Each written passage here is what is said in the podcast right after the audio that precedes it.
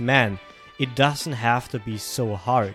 If you're really trying as hard as you can and it's not really paying off, maybe your product is just not in a position where you can market it easily. Hello and welcome back to Indie Bites, the podcast where I bring you stories of fellow indie hackers in 15 minutes or less.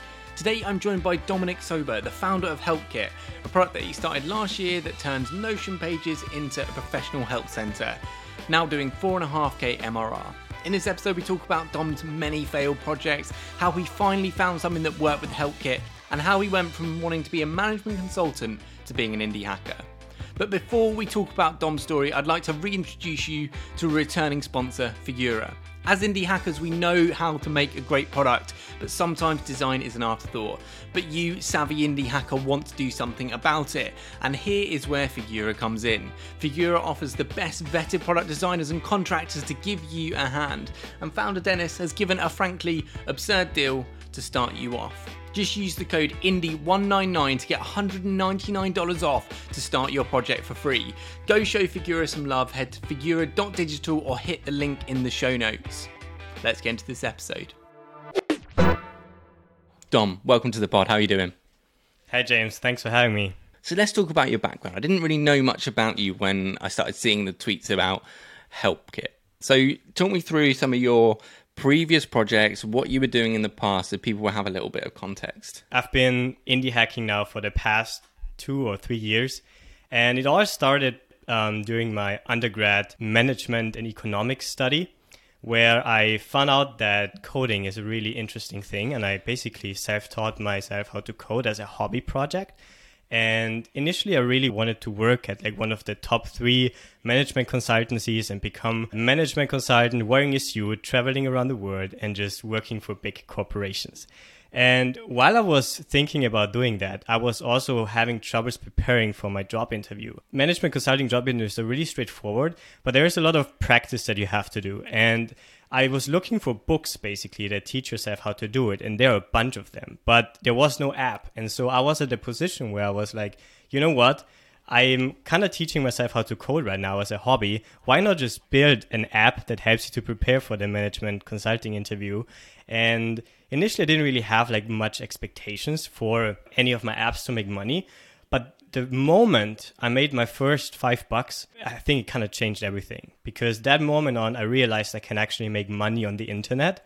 So that that first five dollars you got on the internet, I don't think that's really enough to turn you from you know, this dream of becoming a management consultant to I'm going to be an indie hacker now. I've made money on the internet. Is there is there still part of you that if HelpKit doesn't work out, you will still pursue that dream? You're still doing your masters at the moment. No, not at all. Honestly, I think I'm at this point unemployable.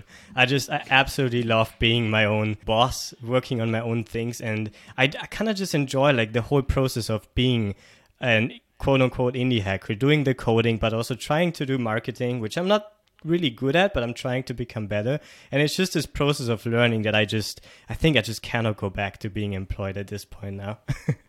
I think that's relatable for many indie hackers, myself included. I, I couldn't go back to a regular job. So let's talk about some of the projects you've started and failed. Talk about KStores to me. Yeah, so KStores is the app that I mentioned earlier. It's basically a mobile app that helps you to prepare for the management consulting job interview.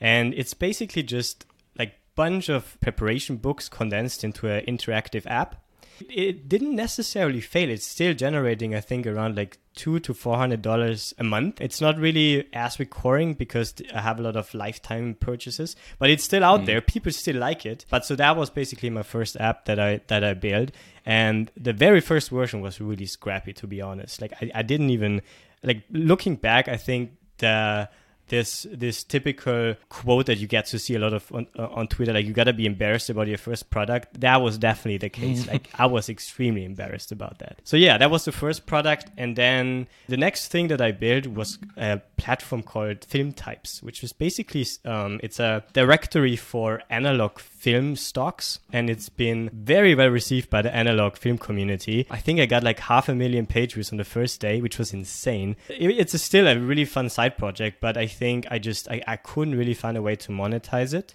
then I stumbled on this issue that whenever I was building like some sort of mobile app, I wanted to preview how your app can look like on the App Store. And there are some Figma templates or sketch templates that you could use, but I wanted something to be a bit easier. So I basically built a web app where you can plug in your screenshots of your app store, of, of your app store presence, and then it just shows you like how it looks like on an iPad, on an iPhone 10, you name it. And that thing is called Store Previewer. And that was kind of like my first try at SaaS. And I completely over engineered it. I think I spent like four months working on the most crazy real time team collaboration features and in the end, not a single person used these super complicated features. Like that was the project where I realized, you know, spending a lot of time and effort on something doesn't equal getting a monetary value out of it. And so that was a that was a very hard lesson for me to learn because I almost went into a little depression after that. And it took me I think 2 months to really get out of it again. Like actually I was I was at a point where I couldn't look at my computer screen anymore. And then all of a sudden I got my motivation back and that's when I was at the point of starting HelpKit. Let's move on to HelpKit and what was the uh, impetus for it? Where did you discover this need for Notion help centers? Whenever I was building some sort of product, I was at the stage where I really wanted to have a knowledge base for the product because I knew that for me, just handling support tickets can really be a pain in the ass. And at the same time, I realized that I'm basically using Notion for everything in my life. I'm documenting my whole business, but also my personal life there. And then it just kind of clicked where I thought, you know what? is it somehow possible to just write my help articles in Notion and then somehow expose them externally on a website that looks like a really proper knowledge base that I can kind of customize, but still have all my content in Notion? I didn't really act up on it, I think, after having the idea for like two months. And then I remember Simon, really good indie hacker friend of mine, he was like, you know what? We should do a hackathon. We're just gonna pick an idea you have always wanted to work on and we're just gonna try to build it in like one day. And so i was like you know what? I'm gonna try to make like the notion page accessible via website see if it can work. And so i did. And i think the the first mvp uh, um, was super crappy but it worked. And so that really gave me the motivation to to just explore it a bit i should say so you in the past year with helpkit you got it to 4K, 4.5K MRR.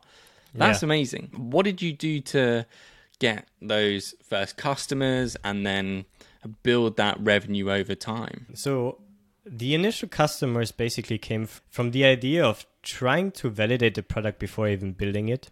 And so that's what I actually did. I built a landing page with a pre order, basically, just built a whole idea of HelpKit in Figma. I made a nice screenshot and launched it on Twitter. The first week, nothing really happened, and I kind of got bummed out. But then I got my first like yearly sale, like pre-order sale. Then all of a sudden, I got the second one, and I was like, okay, this is going somewhere. And then it kind of stagnated again for like five more days. Nothing really happened.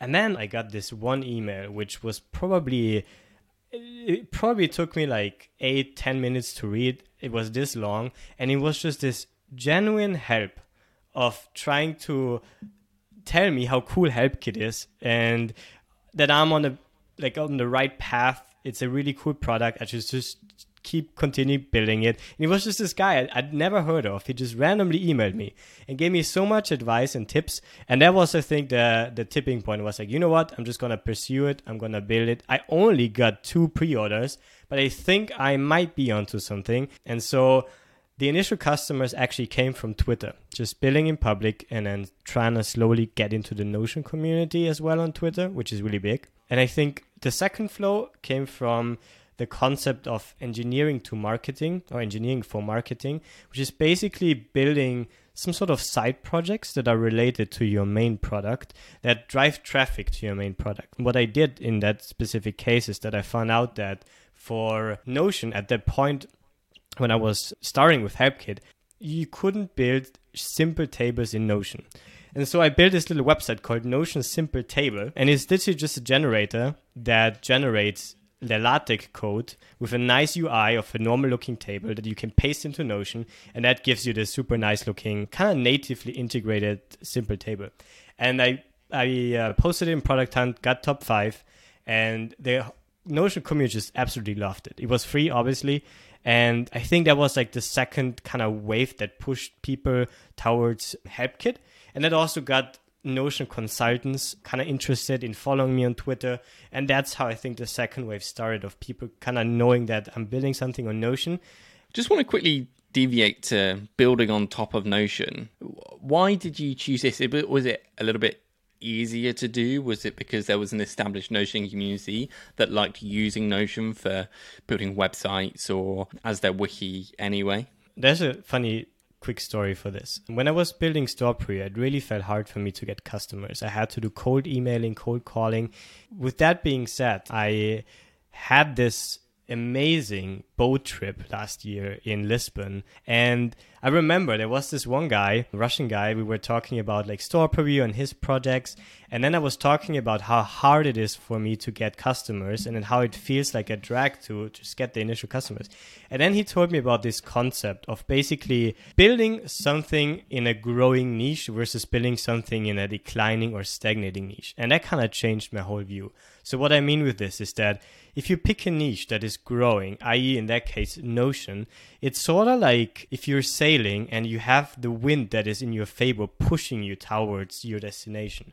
Or the other way that I was kind of doing with Store Preview and a lot of indie hackers are doing, is you kind of trying to go against the current.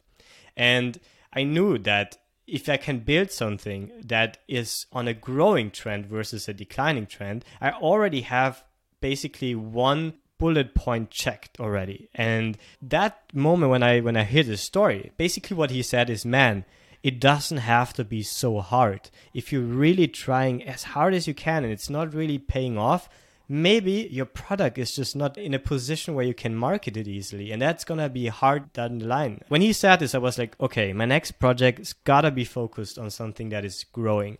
And it just happened that I had this knowledge based idea and Notion was just getting more and more popular and more and more companies were using it. So you've spoken about building in public being a good channel for you, building in a growing market. How about other marketing channels you've used? It, has it been solely this, or have there been other things you've done to grow HelpKit? I, I would say that I kind of started doubling down a bit on SEO. I was building very mm. targeted landing pages, not blog articles so far, which I still have to do. But I think the initial few landing pages that I built were very well positioned in terms of keywords that people were looking for. And so while I think in the first maybe let's say 6 months I saw that the majority of customers actually came from Twitter, now it's like almost 60 70% from SEO.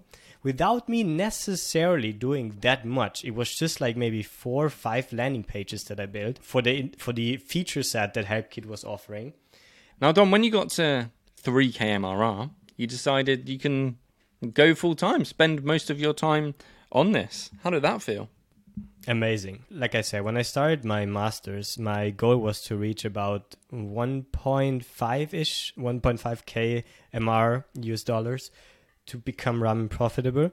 And having reached 3k, I think six months before I kind of graduate, was I was really grateful for this. Um, it kind of motivated me even more to just keep on building stuff and just finally now kind of being able to also know that I can work on this after I graduate. I don't have to look for a job. I don't have to do freelance. I can really work on this full time and make sure that I can grow it as best as I can and put in my re- all my resources that I have, which is kind of like a dream to be honest.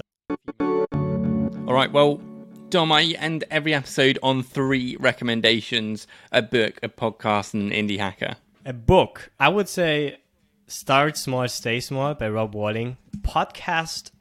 I, I, I still like, I absolutely love the Indie Hackers podcast. And if I would have to choose one indie hacker, it's it would probably be Minh Phuc Tran, a friend of mine who is basically building used to build a lot of projects on Notion, but now he's kind of venturing into Notion unrelated projects. He's now working on a to do list app and also uh, kind of like a website build in the future. And I think he's one of the most skilled programmers that I know. Absolutely, Dom. Thank you so much for joining me on this episode of Indie Bites. Thanks, James. Thank you for listening to this episode of Indie Bites. All links to everything discussed will be in the show notes as always. A big thank you to today's sponsor, Figura, the best place to find designers for your product. And finally, if you have a podcast but editing takes up all of your time, then drop me a message. I can help you out. I run an editing service called PodPanda to help you get your time back and fire up your production value. But that's all from me. See you next week.